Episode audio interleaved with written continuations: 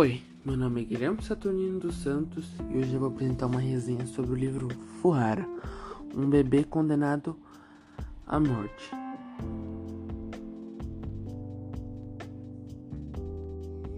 Bom, tendo aproximadamente 112 páginas e 10 capítulos, o livro Furrara foi lançado originalmente no dia 1 de janeiro de 2002 seu autor é Oliver Jakes.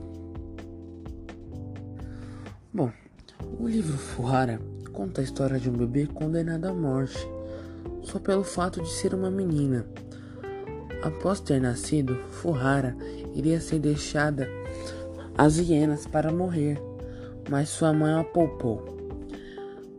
E seu pai, Kururu, não apoiava a ideia de ter uma menina na época, era muito supersticioso então, por esse fato, Kururu procurou um feiticeiro, Nigonga, que o ajudou, mas o feitiço não funcionou na menininha Fuhara. Certo dia, sua mãe, Minara, percebeu que Fuhara havia havia tido um deitinho na parte superior. Isso na época é, demonstrava que ela estava amaldiçoada. Então seu pai Kururu procurou novamente o feiticeiro Nigonga, que não pôde ajudá-los e recomendou que a menininha morresse.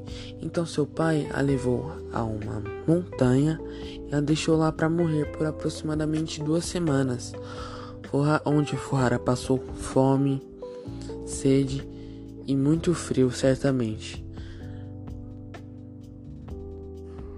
Personagens principais são Karuru, o pai de Fuhara, Fuhara, sua mãe Minara, o feiticeiro Nigonga e o Evangelho Rafael e sua grande e fiel esposa Maria. Bom, para mim o capítulo mais emocionante foi o 6, onde a Fuhara passou fome em cima de uma montanha, frio, sede e mesmo assim continuou forte.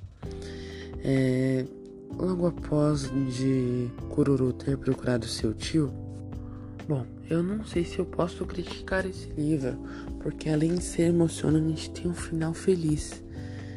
É,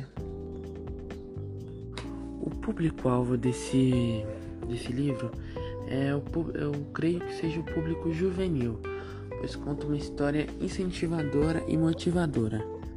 Bom, espero que tenham gostado do meu resumo sobre o livro Fuhara. Até a próxima!